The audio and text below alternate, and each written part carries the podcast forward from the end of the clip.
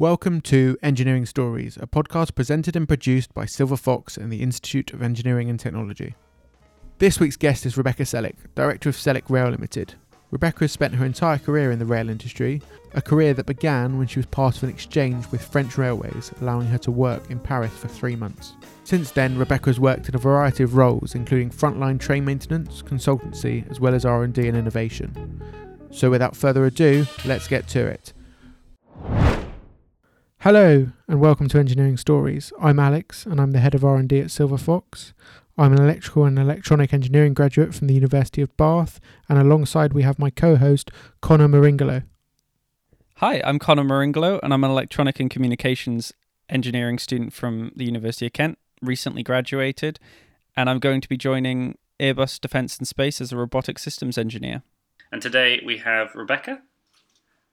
Hi, I'm Rebecca and I um, have a master's in engineering economics and management from the University of Oxford, and I'm working for Selleck Rail, my own company, and I'm also um, part-time employed by Cordel Limited.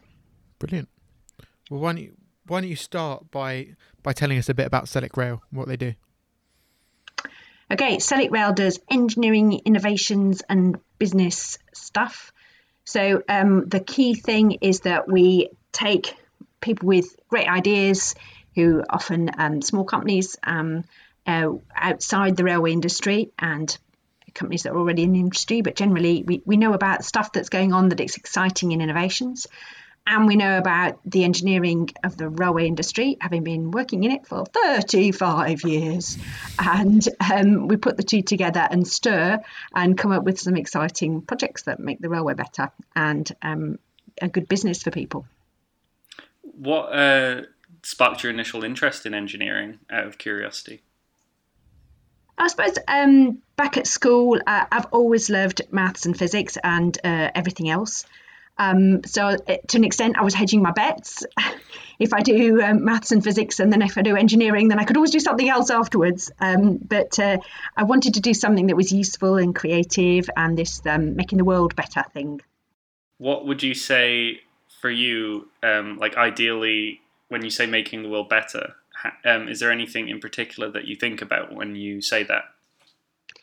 Yes, I suppose I, didn't think at the time, but what I've got really passionate about is um, sustainable transport. If you look at climate change, where are the big areas that we can make a difference? Well, as engineers, we can make a difference everywhere. Um, but treading more lightly in terms of our transport needs and doing public and active transport um, you know, walking, cycling, catching a train, um, doing things, uh, catching buses collectively. That's that's what excites me um, because that's a sustainable way of of, of doing things. Um, and how to join that up with making nice places to be, to walk around, um, to live in, because um, they're not full of fumes.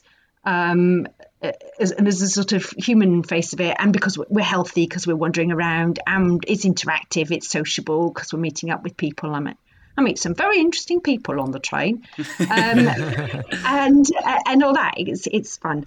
So that's that's what I've got into more since. Rebecca, are you one of those people that goes and talks to people while on the train? Oh, um, oh, I do a lot of eavesdropping first. Oh, I'm the same. I do that. uh, I'm yeah. You got to position yourself in a good seat. That's the key. Always position yourself in a good seat, and you can hear everybody. I agree. Out of curiosity, um, we've talked about like net zero in our previous podcasts. Um, it's kind of like a similar question that we ask people who like like with climate change and stuff like that. Um, where do you think we're at with net zero, and how far do you think we're away from being at net zero? Oh, incredibly long way away. Um, mm-hmm uh, we we just haven't done. We're still headed for more than one and a half percent. Uh, yeah. Uh, one and a half degrees, sorry, um, uh, rise, aren't we? And it's ridiculous. So there's, in the moment, there's big promises. Oh yeah, we'll be yeah. carbon neutral by, uh, oh, by next month. You know, geez. um, but the people don't know what carbon zero means, and they don't mm-hmm. know how to implement that. And that's where I kind of think pathways for engineers to say, actually, that means this, and yeah. life isn't all misery and horrible. It's really exciting, and um, this is how we can do it. It's um, it's a great boost for um, innovation. um, and to see that as a as a challenge. But it, you know, it needs funding, and and the more you fund it, the more efficient it gets. You know, the sort of sometimes I tell people the story about solar panels because that was terribly niche, terribly expensive, terribly inefficient. And then low, if you put more money and engineering effort into it, it gets hugely better Yeah. and hugely cheaper. Um, and now, you know, it's it, you know, we were more than half renewables one day last year or something, weren't we? So, or yeah, so, and wind power and all sorts of things have happened.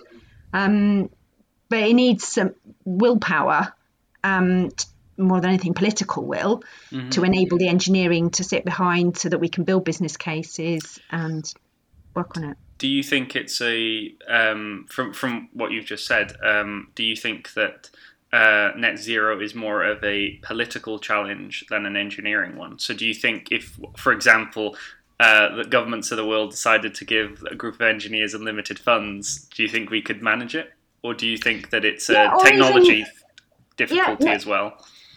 and a human one, even if we had, because the political will is to do with people, isn't it? It's Hmm. not just like uh, politicians in charge. So we, we don't need masses amount of money as engineers. There's the kind of um, engineers that think people who can who can do for a five or what any fool can do for fifty quid That's a good kind of thing. I So like that. sometimes the small amount of money is thing, but we need certainty. That's helpful. If you're in a business case, actually, if I'm going to be bothered to invent this thing for a fiver, I need to know you're going to buy it still.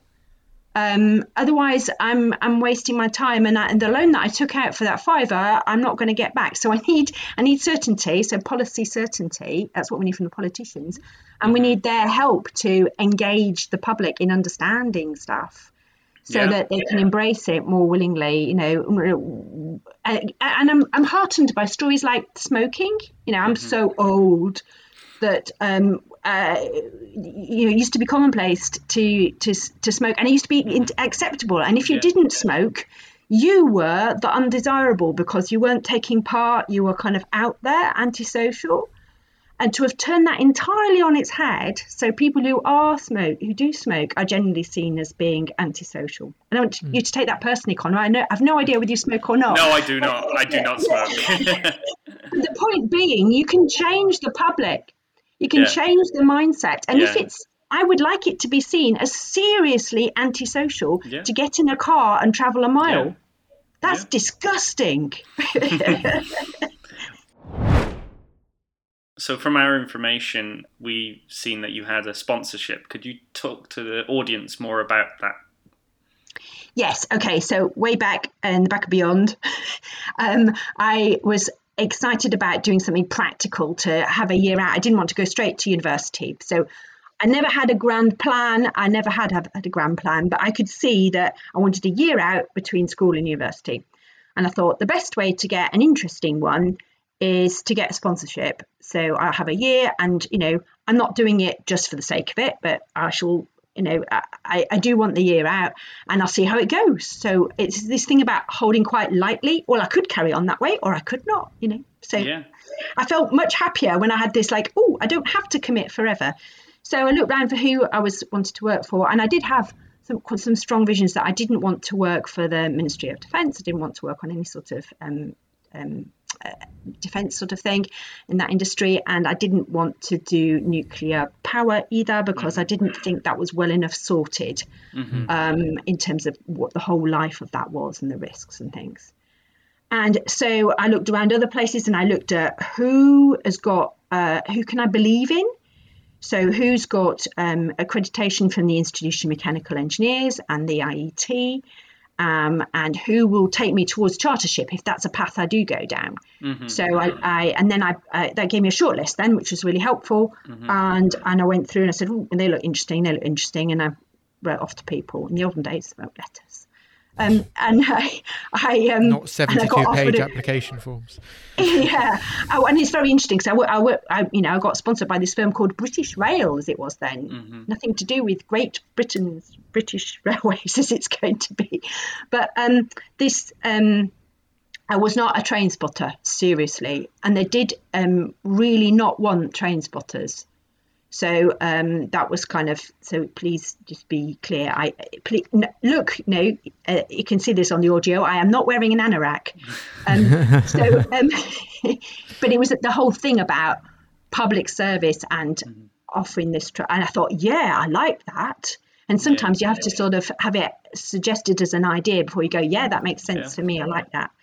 Um, and better still, they offered me a sponsorship, so I thought I'll take it. Yeah, definitely. So, so when you were looking for, for your for your job before before uni, um, did you have any guidance as to as to what you should what you should do?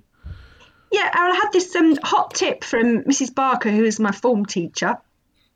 Uh, I don't know if she's still alive. Anyway, um, but in, when I was in the in the if she um, is, I hope now, she's listening. when I was just coming up to my what was GCSE equivalents, mm-hmm. and it's the only day I ever missed assembly at school. She held me back and said, um, uh, "Do you realise there are rough men in engineering?"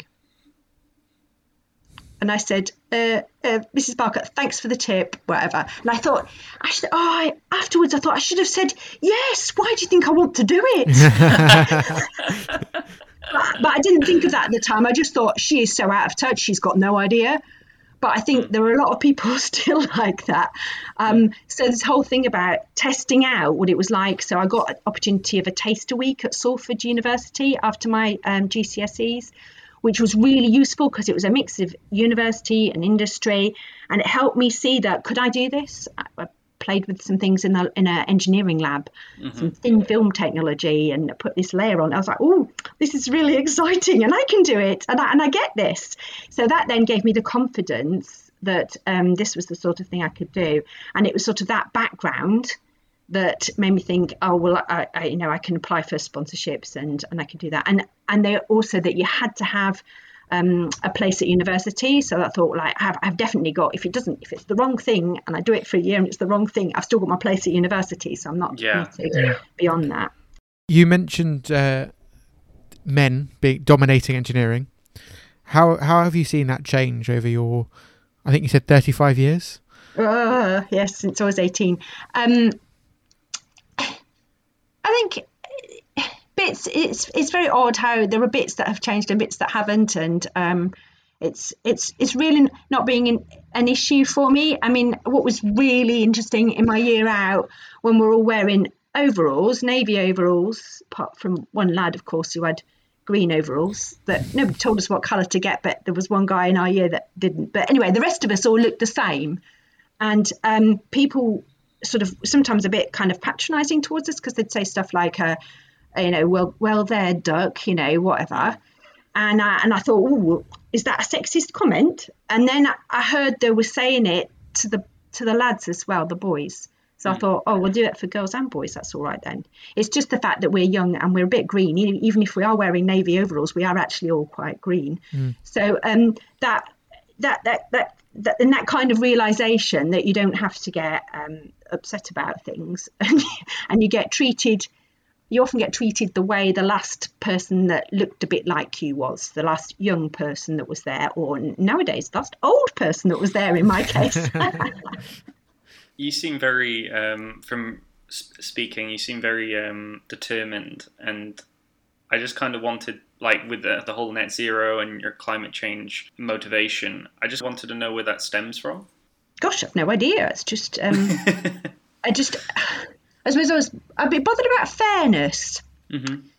because, um, uh, I, I, yeah, it's really old and really obscure, but I had to do, um, where I lived, we had to do an exam when we were 10 that mm-hmm told us to go to different sorts of secondary schools, grammar schools and grammar schools and secondary yeah. modern and, yeah. and, secondary modern. All of them were state schools, mm-hmm. and I was and the the twenty percent of us that were um, selected for grammar schools mm-hmm. got more money spent per person on our education than than the eighty percent who were selected for secondary modern schools. Mm-hmm. And I was so shocked that I thought that was appalling. That was so totally unfair and hmm. totally wrong because I mean there are all sorts of reasons like age 10 is not a good prediction of anything mm-hmm. it's the wrong test to do at the wrong time in the wrong way and and how dare they spend a different amount of money on on people so I'm kind of that motivation to um that's not fair um, and, it, and it's not fair, you know, and I'm the beneficiary of that. And, and in a lot of ways, you know, I'm um, I, am white. I live in an affluent country. Um, you know, just the, how I ha- where I happen to be born and when and to whom is just like uh, all not fair. So um, I, to hold that humbly and to say, you know, I, have got a load of advantages that I should try and make the most of what I got and and try and change the unfairness that I see and the wrong the overuse of resources in in this country and the, and the impact that climate change has on very poor countries and very poor people who who don't have anywhere to go literally when the waters come up and, and overwhelm their islands I suppose. Yeah. well, that's a lovely reason, to be completely honest. For originally saying you don't know, that's a very good reason. um, our, our other bits of information does um, stem from Paris. Uh, what was that like then? Um, can you talk? To, can you tell the viewers about Paris, for example, and like what, what oh, I mean yeah, by that? Was, yeah, it was just so exciting. So, um, shall I stay with British Rail? I had a year out, I had a great time, and I thought, gosh, they offer a essentially I get a holiday job every summer holiday from the university, and it's well paid and it's interesting. What's mm-hmm. not to like?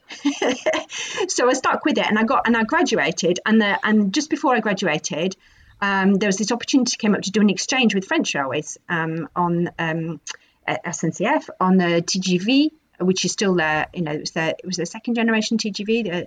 Uh, actually, there's a picture of it behind me. There you go.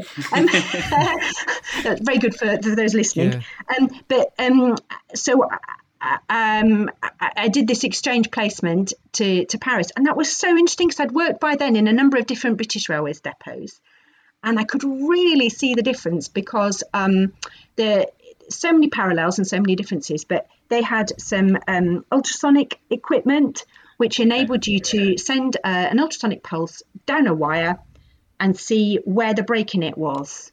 Oh, so when we're fault finding, there's the desk. At the, in, in, in, you're in the cab, and you're going, okay. So where might where might this straight earth be, or the, this dodgy connection be? It's an intermittent fault you know, which covers shall I start taking off? Which bits of the train shall I undo to have a look for it? And what am I looking for? A dodgy connection. It's very, but the kit that they had, which cost thousands of pounds in those days, um, would would bounce this signal back, so you could get a kind of oh, it's about three three meters away, and you go, all oh, right, okay, so it's this covered. I have a look in here. Oh, look, there it is, which just absolutely transformed that bit of the process. And I thought, gosh, posh kit, that's um, that that does make a difference. And British Railways haven't got anything like that. Of course, we have now, and there's so much hmm. more um, posh, uh, you know, the cleverer techniques that have been developed since, and all this kind of thing. But it made me see that, you know, when you're comparing things, to really understand whether you're comparing like for like, it wasn't that the the technicians in France in that depot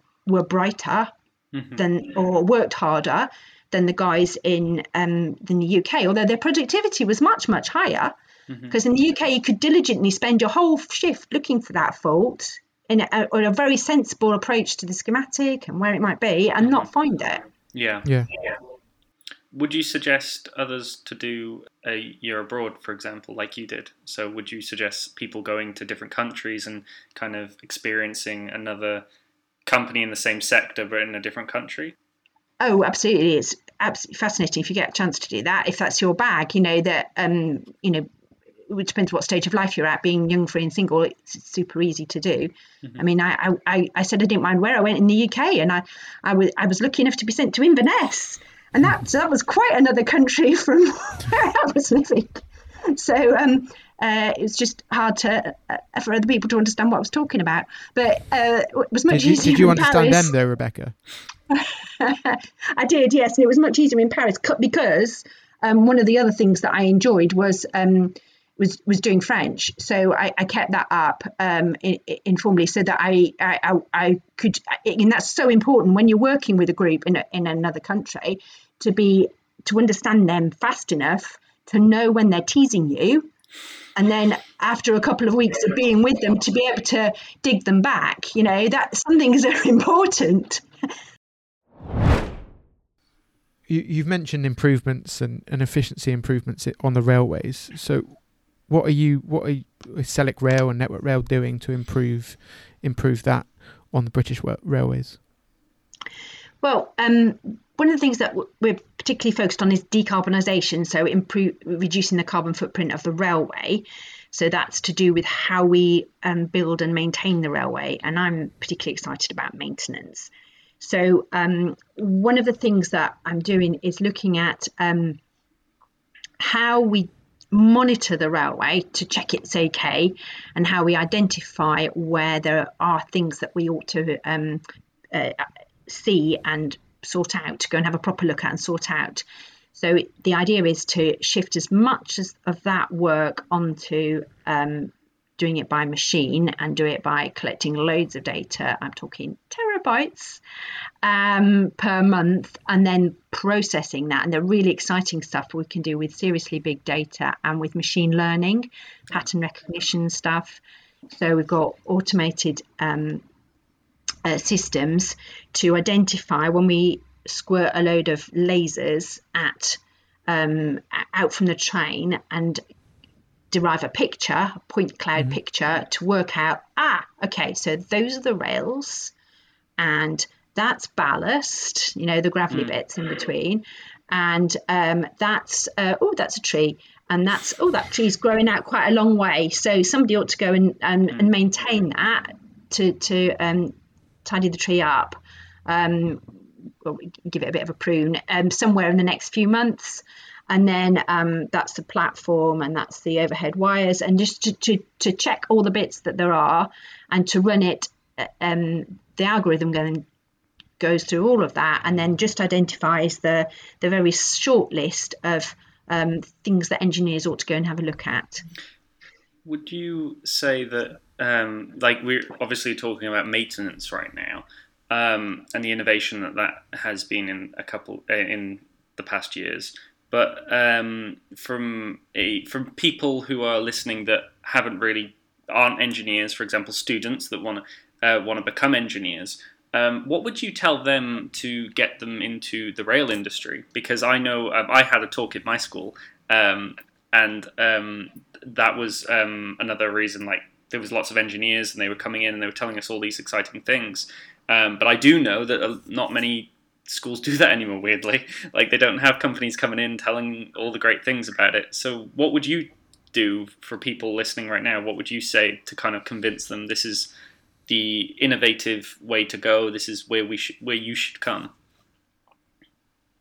I think variety it depends what you're interested in you know. Mm-hmm. so the thing with the railway industry is um, it's it's it's difficult and it's interesting and it's got such a variety of different stuff. So we talk about railways as a system. So there's there's signalling and there's engineers generally have a very huge variety in their lives, don't they? Whether they're mm-hmm. um, sitting sorting out an algorithm at, at their desk in their bubble all day, or whether they're out out and about saying, well, saying to the staff that are doing the um, the, the, the maintenance on the, on that equipment, saying, well, how is it that you make that decision? So that what is it that we can train the machine learning to do that would then support you in that better, would save you having to do that, and you could do something more interesting. Mm. So um, and that so that can be very human interactive, or it can be mm-hmm. very um, computery, or it can be very sort of trainsy, if you see mm-hmm. what I mm-hmm. mean. So there's a huge variety, and you can be, you know, very introverted, very extroverted. You can be the sort of person that chats to other yeah. people on trains yeah. or listens to them, and then you get feedback and you find out what the customers are experiencing and think, ah, that's how they understand it.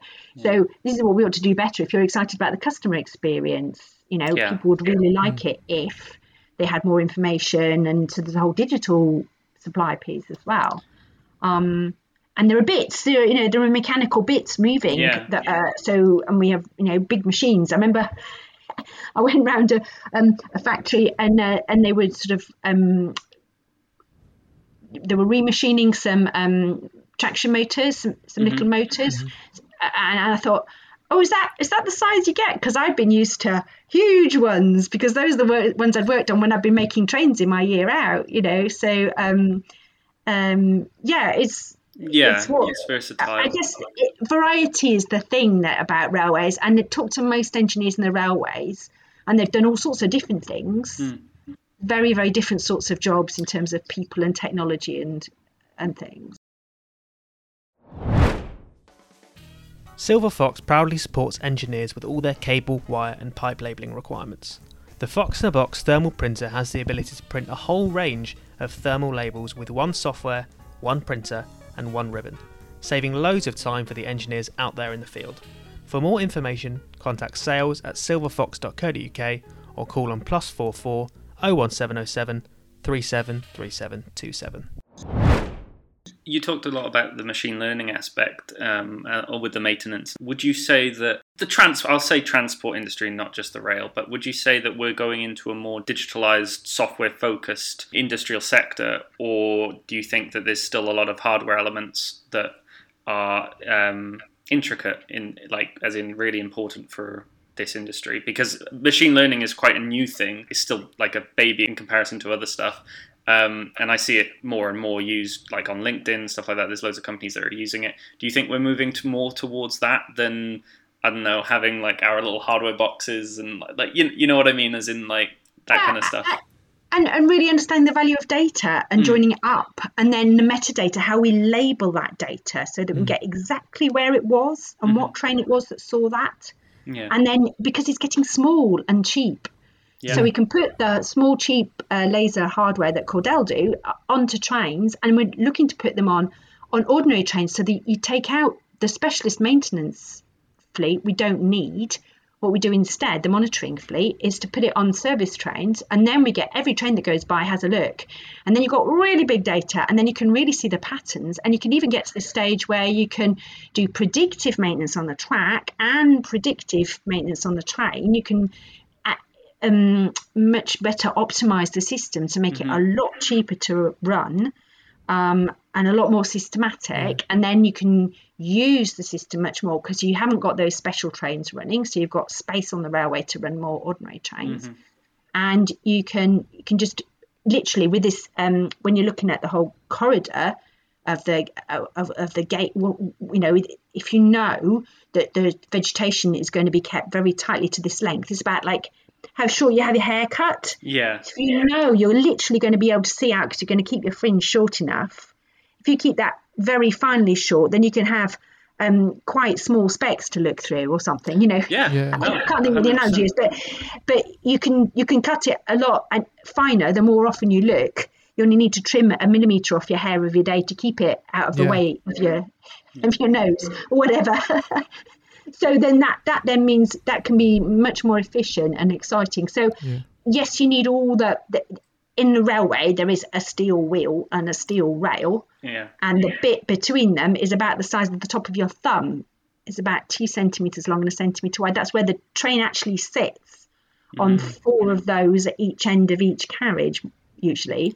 Um, and that that's not changed, and that's still very tricky and exciting. And there's the whole the how that's lubricated, how much you can have um, a, a curve and twist that, how that's managed matters. But the ways that we can investigate the management of that to make sure it's aligned and optimized are getting more and more digital yeah. and it's all exciting Yeah, I, I have just seen. I, I only asked the question because I've seen a lot on um, uh, robotic agriculture and stuff like that. As in, I'm a robotic fanatic. I love ro- robots, and I see a lot on um, machine learning when it comes to farming and stuff like that. Reducing, um, like having um, renewable robots that can plant and harvest and stuff out and make our farming agriculture zero. Um, like zero emissions and stuff like that.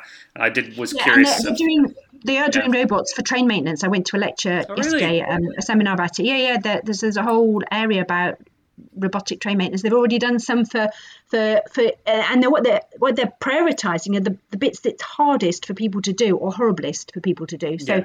Um, to clean the windscreen because that's difficult because you don't want to take water too near the overhead line in particular um, and it's difficult because it f- flies, you know, flies on windscreens. Imagine what it's like, you know, um, on a on Yeah. a train going at serious speed for it, it gets, you know, crusted on.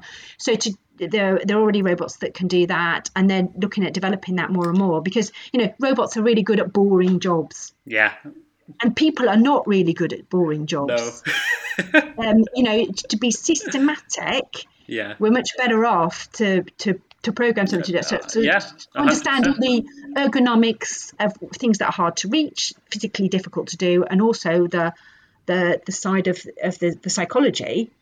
Um, that you know, that's where you get interdisciplinary stuff. Then you know, just work in engineering teams; you work with other disciplines, which is really exciting.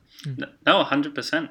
And as an engineer, they, they ask you to do um, professional learning, Yeah, CPD and stuff like that. Continuous professional development, and I go, and you're supposed to go to lectures, all this kind of stuff, and I'm like, I just, kn- I just always being challenged, always learning new stuff. It's always exciting, you know. And yes, sure, I go to loads of lectures and things, but uh, what I'm learning is in my everyday, what I'm doing, hmm all of it. You've worked for for companies and been employed, but what's it like running? What was it like making the change to running your own company? Quite scary for me as a person. I'm normally quite confident about things, but um, I I like to be secure in my job, and then I can get on with having exciting ideas and doing stuff. So that was I, I I'm not one of those people that had always been wanting to run my own show kind of thing and make loads of money. I want to do interesting things and make enough money. So people are different, aren't they? So um, yeah, uh, and and I'm going back in in the sense of being um, significantly uh, part-time employed by Cordel um, to be their business development director. So that's a different, you know, because I and I, the, one of the most important things for me is to um, trust the management. So that was my line, you know, when I started working for myself. Uh, I trusted the management. um, Well, if you don't, it's that yeah so it's it, are you in a company where you feel comfortable? I mean it was really interesting um when we were privatized because i was in a national company as british rail and when we were privatized we had to re-sign our contracts. Hmm and i looked at this contract oh gosh this is this is really really unfair and really dodgy. You could be sent all over the country and all this kind of stuff. And I, how does it differ to the one i'm on at the moment? And i got the one i'm on at the moment out and they were identical. Mm. Mm. what had changed? My faith in the management. Yeah. Yeah, it Yeah, was no, really, 100%. really wow. What, and, and when you feel comfortable, you sign up because you sign up. You know, Yeah. you, you want to join it, you want a job. You know, you sign up. yeah. Um, but um, it, and it, but that relationship thing of then when I'm on the other side and I'm trying to um, build a team and encourage people to stay working for me, to make it personal, um, because I've I've won all these these jobs and we need to deliver Yeah. them, guys, Yeah. as a team. Um, then then it's the other way around, and so it's to understand everybody as an individual and what's important to them. For people that um, are listening, obviously, I know quite a few of my um, friends and stuff like that. They want to get into business for themselves, etc. What do you think?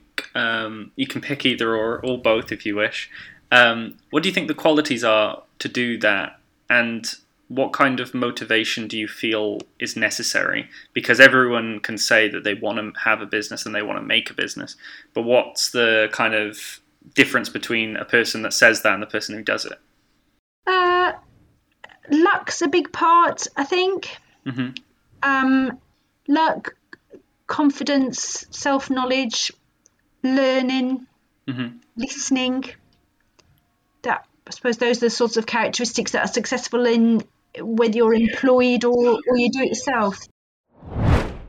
Um, as, as you said, you didn't want to make loads of money, etc. And I, I know a lot of people will go into business for that s- scenario. So, what was your motivation? Oh, tremendous buzz from putting a project together. So um, I, I know where there are opportunities that we could make things better in the railway industry. And I know, and then I find out about this technology or this idea or something, and I say, Oh, have you tried that on the railway industry? Or have you tried that there? Or you've done it there? Have you tried it here? And they go, No, I couldn't really find out who to do. Oh, I know Fred there. And then we could do. I'm sure they'd be up for it. And I get tremendously excited about it. And I'm sure, will it work here? And, so, well, do- and, uh, you know, exploring all that and then say, and that's particularly exciting when there's an, an innovations competition or something hmm because that's a catalyst there's a reason to do it now Yeah. because if we get a proposal together that's robust in the next month we can apply for this fund and we can get some money to help us do it and that can be very effective catalyst Yeah. and then we can put the best bid in and if we put the best bid in and we make it work as a team, then that's so exciting because we can actually then win it and deliver it. For, for people listening, do you have any um, places that you went to when you were starting your business to like apply for funding and stuff like that? Was there any websites that you used, or was it just an opportunistic situation where it just happened to doing be that. there? And I'm doing that all the time now. So, and I do it either for on my own behalf or on behalf of other clients. So I help um, small companies or big companies who want things or who have got things, and I work on putting a team together like that. And then I say, oh look, Innovate UK are um, offering grants that match this sort of thing that we were thinking about. Or I think you lot could get together and do one of these. Or you could do one of these, but you need some partners. I'm wondering about Sarah and Kevin might help you with this. Yeah. So, and then, oh yeah, I like that. Or, you know, so you put, I I call it a bit posh matchmaking, but um, but it really is engineering because we're we're we're putting together um, a credible package of stuff. Oh, and that's why you know we had to shoot on this meeting around a bit because um, my next meeting is with people who are have, have, have just got an opportunity with Network Rail Oh, to to pitch the, the the this small to medium company that's that or a very small company that's come up with a whole new idea that they've patented. And then they're taking it along and taking it along and they're saying this could be a completely different way to do um, uh, points sets of points on the railway um, so it's a whole you know it, it is it is something that challenges what I was speaking about earlier about the the, the that junction between the wheel and the rail yeah. and it proposes a different way of managing that.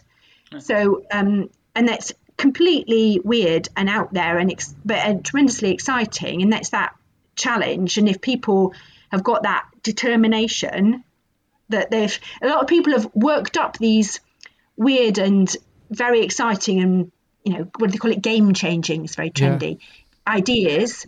Uh, and they're prepared to sort of work on that in their spare time and things, and in the meantime, earn an income and learn more about the railway industry or whatever it is, um, or both of those at the same time, hopefully. Then they can incrementally they can get there and try to pitch their their their You find a thing. niche where things are missing, basically. Yeah, Yeah, that's what- yeah, that's and, what- and where somebody's actually up for it because it does depend. It's like this luck thing. Then is finding the person that will actually, for all the Support you. business cases and all, all the um, bus- uh, cost benefit analyses you do and, and all the rest of it, it comes down to is someone actually prepared to say, yeah, give it a go.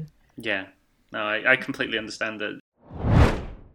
What bits of advice would you give give a young Rebecca or or a, another person who you were chatting to who was thinking about engineering or was dead set on engineering? What would you say to them? brilliant. Engineering is the best. Um, and it, it, but it is a mixture of luck and all sorts of things. And you don't you don't have to make decisions forever. Just make you know do do the next thing. See see the next thing. And um, and that thing about um, uh, Connor was saying about go and see stuff in different places and um, talk to different people and listen to different people and find out stuff. Um, and that's you know have fun. It is so exciting, and there are so many different ways you can go, and and no door closes that you don't look back on it and thinking think oh I'm so glad that closed because otherwise I wouldn't have opened all these other ones. You know if you've got that kind of flexible approach, then it's um ah, it's amazing. Would you say that's the that's the key to being a good engineer? Is that wanting to find things out? And make it work. Mm. Say, oh come on, guys! I know you've all got egos, but you know we actually want to Yeah. focus on what we want to achieve here, and um, you know, Yeah. so um, and, and it takes all sorts. I mean, and I in and, and and I suppose the key bit is about competency and recognizing what you're good at and what you're not good at, and knowing, um, as I I know, I could not um develop a useful bit of code nowadays. I can't remember how to do Fourier transforms, but I've heard of them. Oh, Laplace. no. You know, Laplace. I, can't- I- I know what I'm good at and what I'm not good at, and I'm good Yeah. at talking, so I do the talking. You know, so um, I, it's that kind of um, uh, respect thing that for other people's bits and what they're good at, and when I ought to shut up.